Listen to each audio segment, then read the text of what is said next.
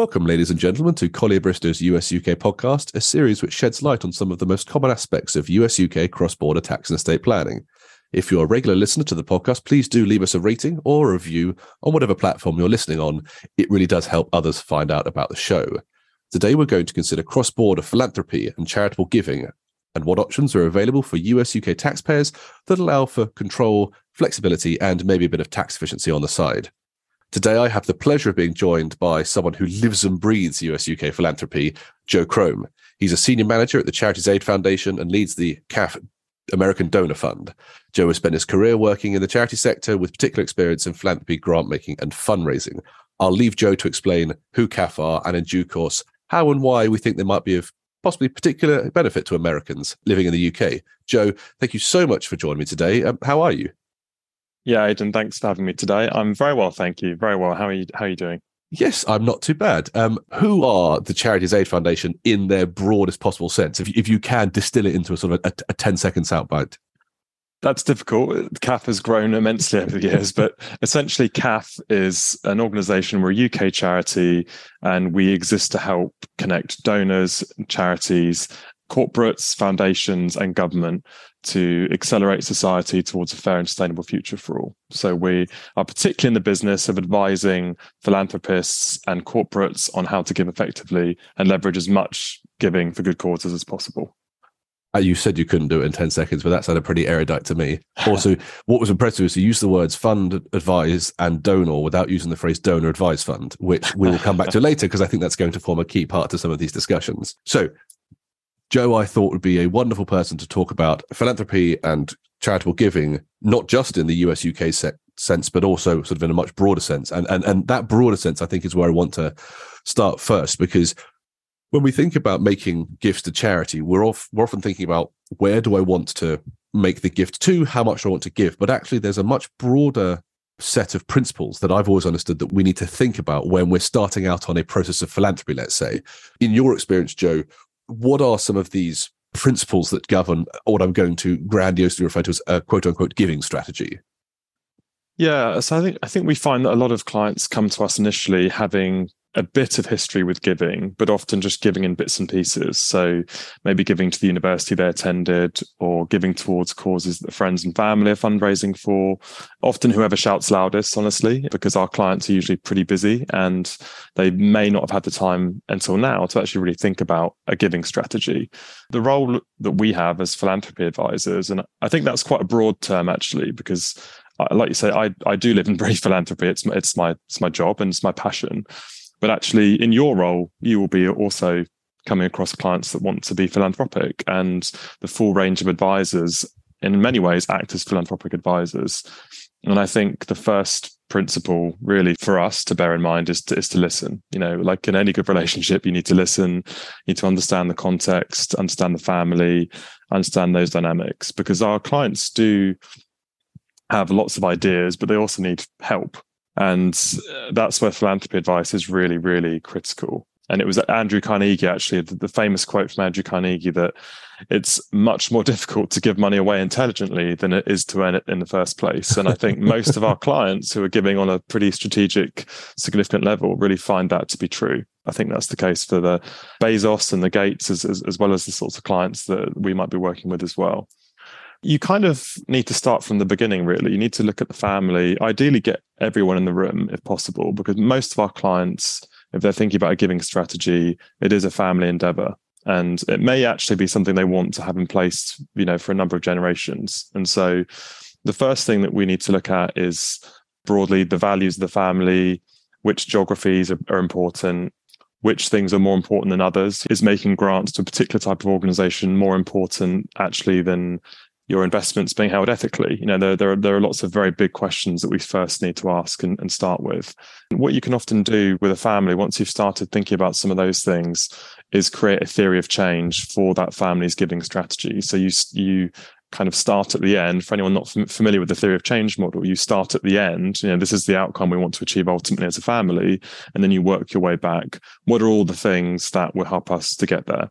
And that might not just be making donations to charities, of course. That could be you know to achieve that outcome as a family you might be volunteering or you might be like i said maybe reallocating your investment portfolio to match your values and so philanthropy is a really good way of starting that conversation like a values based conversation with a family but it doesn't need to be the only piece in that kind of wider theory of change and organizations uh, like us at caf will have different kind of methods that we work through and i'm happy to give you some examples if that's helpful too I'm saying it flippantly because I know the answer. It's not as simple as saying, I have an amount that I want to give to charity and just here it is and I'm going to give it to a charity.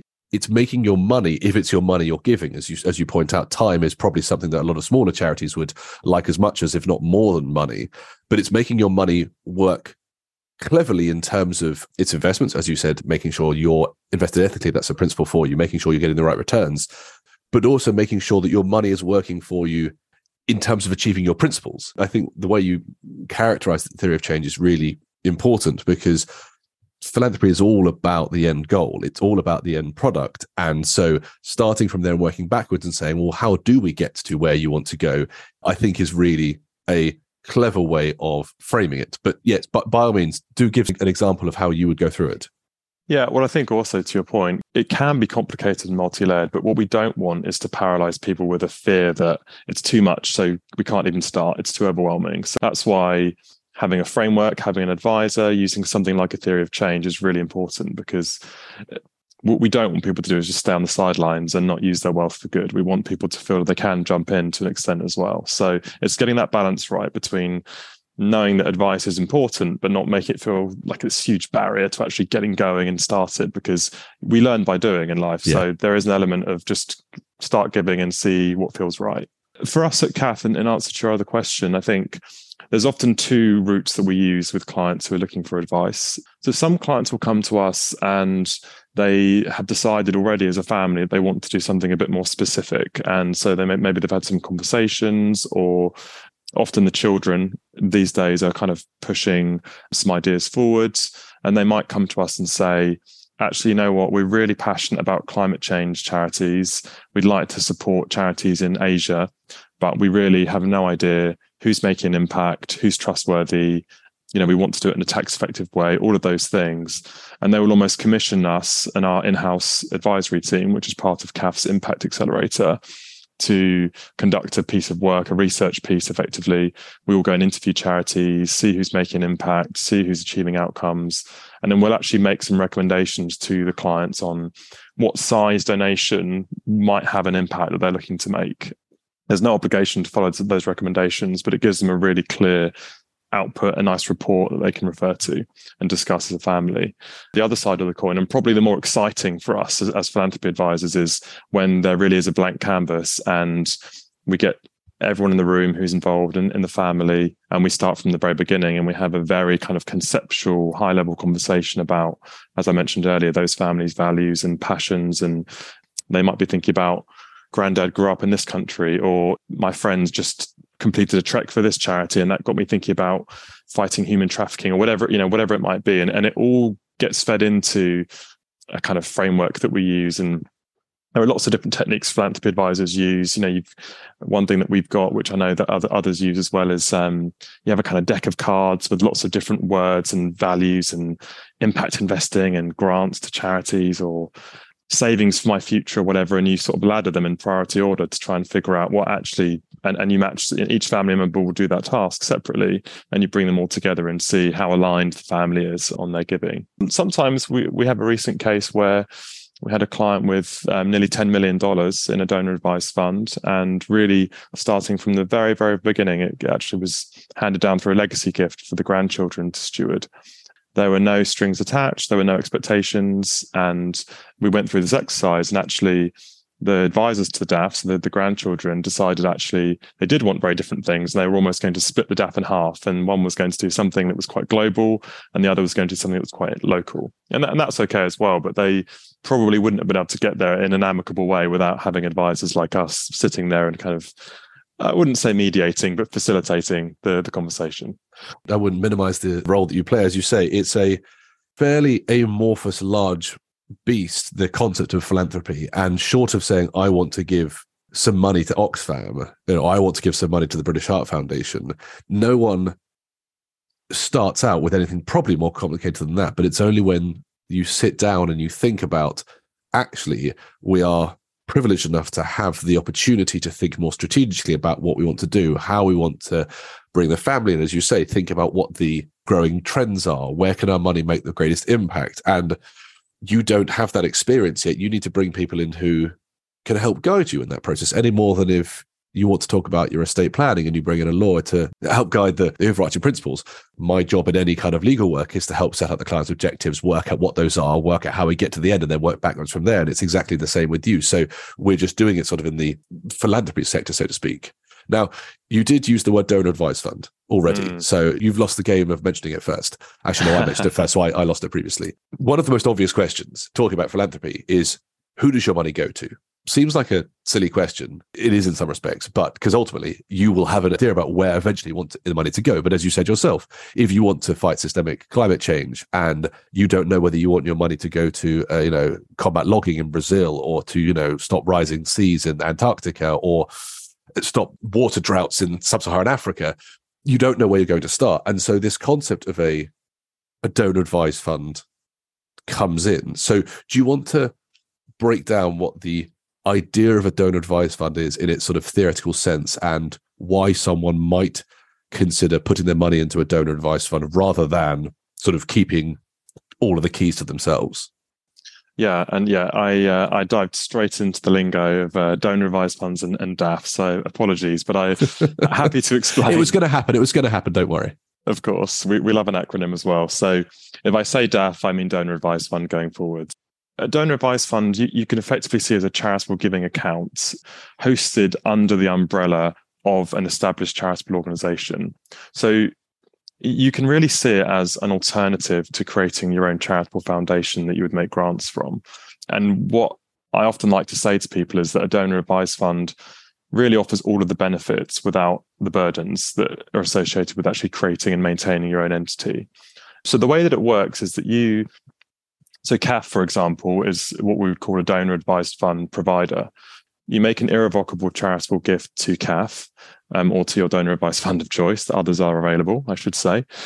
You've made your charitable gift, your money's crossed the charitable threshold, and the DAF will then create an account for you in your name, which you then become an advisor of. And that's a restricted fund. That's a fund that you then can recommend grants from to charities, or it's a, a fund that you can actually ask to be invested to grow for the future and it becomes really a one-stop shop for your giving.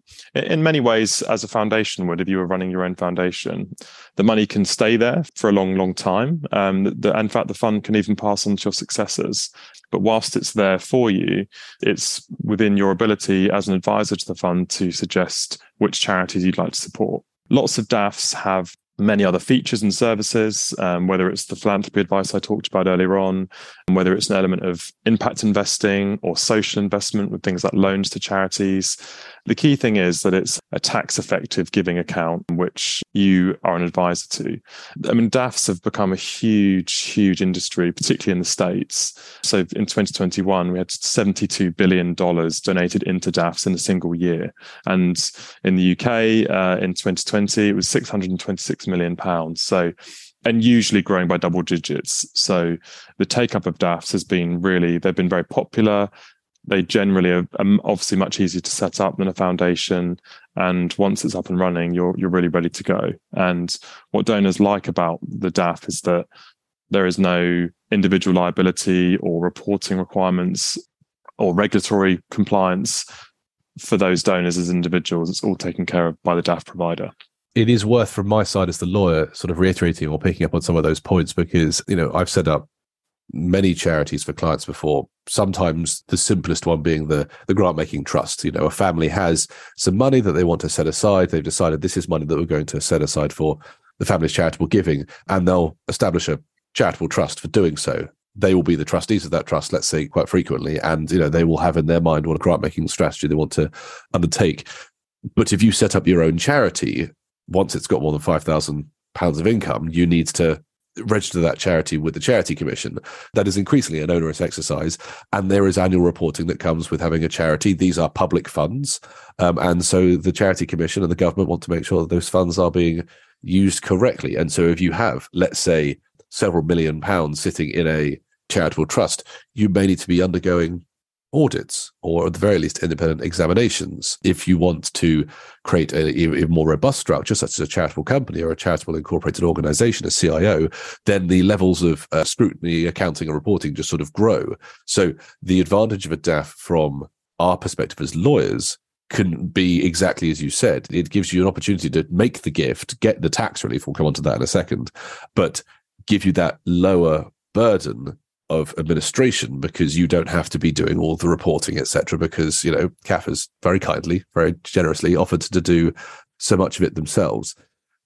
To my mind, as a lawyer, when I and I, have had this conversation several times, and I imagine it's one that you're confronted with, the principal limitation or, or restraint from a DAF, I presume, is well, if I set up my own charity, I'm just going to be in charge of my own money. I can do sort of quote unquote whatever I want with it, so long as I stay within the remit of the objects of the of the charity I've set up. But if it has, say, general charitable objects, then I can do effectively anything that's charitable. Am I not losing control? I know you said I'm an advisor and I can advise, but to what extent do I retain that control over the direction of my funds if they're put in a DAF?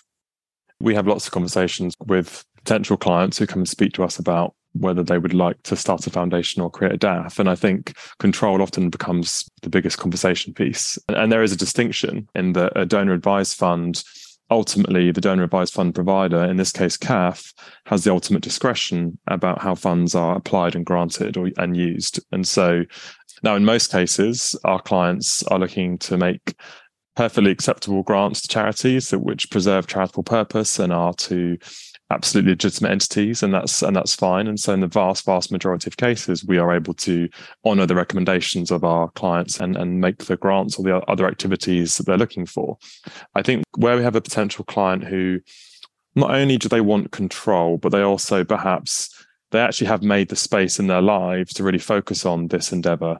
And they like the idea of having a foundation, maybe even having a team of staff eventually, and, and being very involved, almost as a second career. And I think in those cases, particularly on the UK side, it could very well make sense for them to actually create this foundation with the help of you know someone like yourself and, and Collyer Bristow, providing they have the support and the help and the advice they need to maintain that in the future.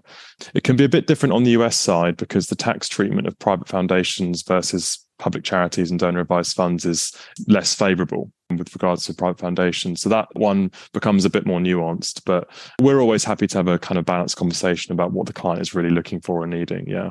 You have teed me up perfectly there because a large part of the US UK philanthropy sector turns on tax efficiency, as is often the case for Americans living in the UK.